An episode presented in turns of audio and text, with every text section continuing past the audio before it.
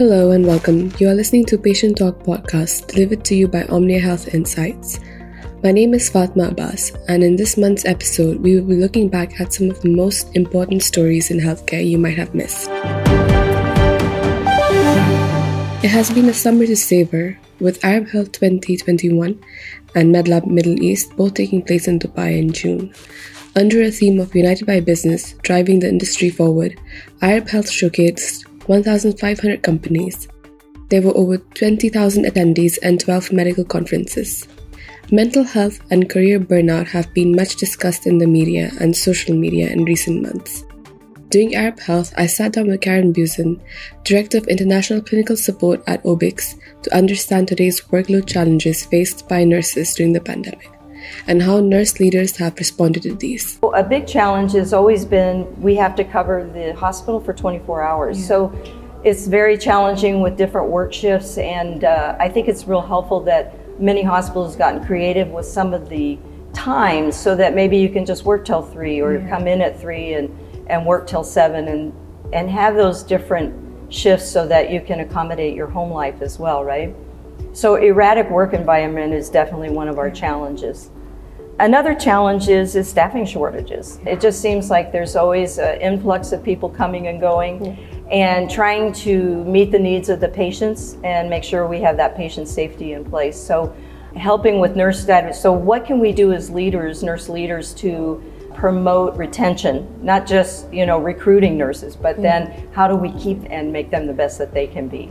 And I think another challenge is always negative patient outcome. And I think we've seen a lot of that in this last year and a half with the mm-hmm. pandemic for sure.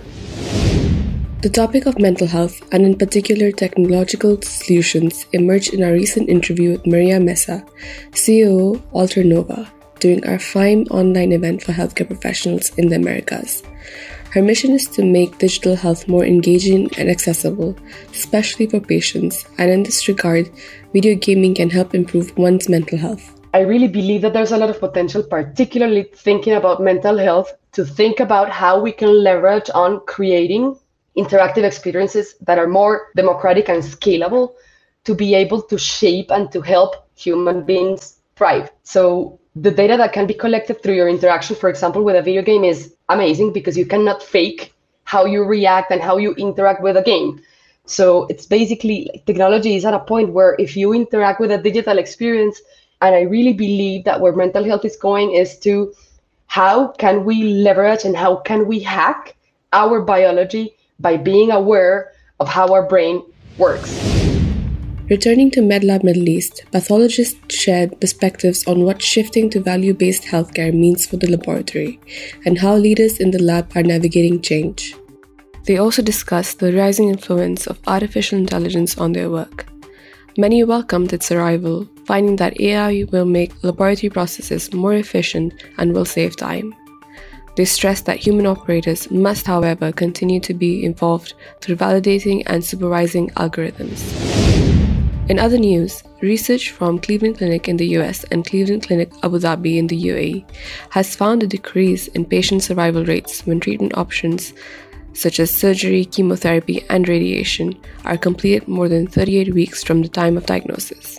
The observational study, which included more than 28,000 breast cancer patients registered in the American National Cancer Database, found the treatment duration of less than 38 weeks was associated with a higher 5 year survival.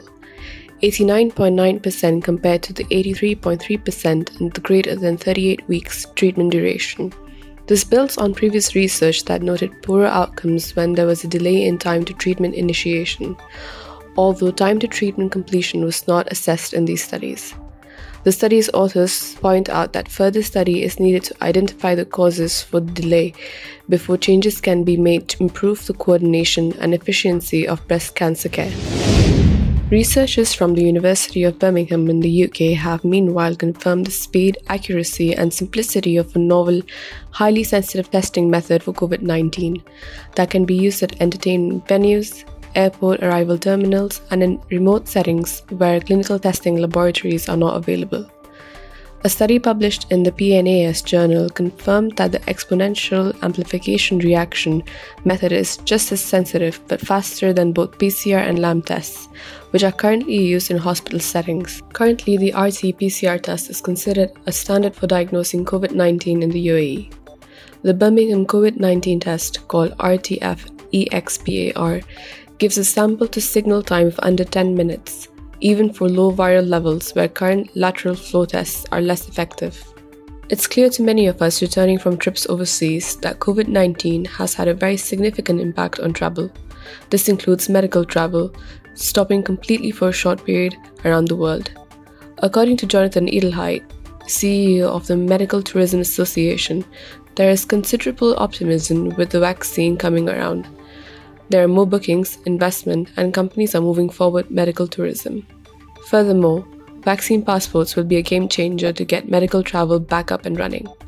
Some other strategies can be applied to reviving medical travel, including employing technology and building confidence, safety, trust, and accreditation. Edelheit shared the example of the Global Healthcare Accreditation Organization that accredits top hospitals globally in terms of the international patient experience they offer and factors such as transparency, pricing, and other areas. In addition, as COVID 19 saw an accelerated adoption of telemedicine, hospitals or governments offering medical travel services will have to consider the technology that is at their disposal and ensure it can be implemented easily. It's also essential for telemedicine to eliminate the frustration that bureaucratic processes can cause and break down the barriers.